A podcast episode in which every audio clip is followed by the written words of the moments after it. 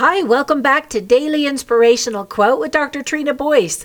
Today's quote is by H.E. Luccock, who was a professor of homiletics at Yale Divinity School.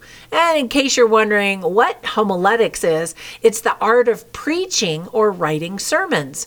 He stated, quote, "No one can whistle a symphony. It takes a whole orchestra to play it," end quote. In one of the online classes I teach at a university, the students are supposed to do a group project, something they were all dreading.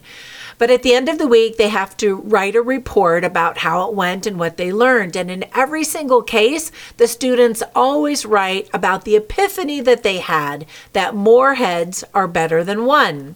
So there once was a man who lived with his three sons. His sons were hard workers, but they constantly fought with each other. The father then decided to teach his sons a practical lesson to help his sons forget their differences and become a united team. So he said, "I'll give you each an equal collection of sticks to break in half. Whoever breaks the sticks the fastest will be rewarded."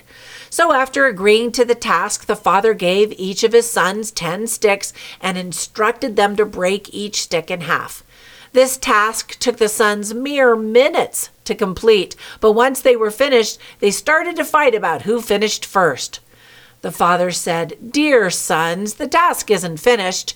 Now I'll give each of you 10 more sticks. However, you must break the sticks in half as a bundle rather than snapping each one separately."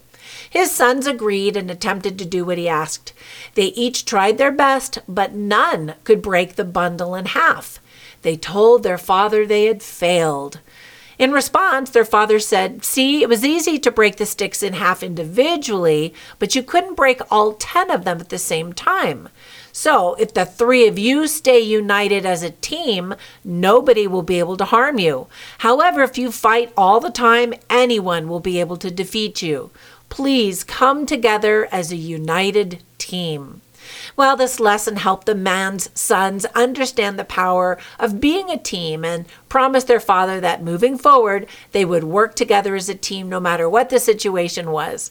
So the moral of the story is being an effective member of a team helps contribute to the overall morale and motivation of the team. Strong teams are naturally aligned to work harder, support each other, and be cooperative with working toward a mutual goal.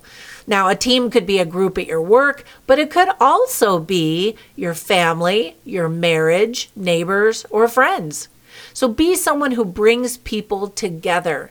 Once again, H.E. Luccock reminded us, "No one can whistle a symphony. It takes a whole orchestra to play it." Now be healthy, safe, and kind out there, and make it a great day.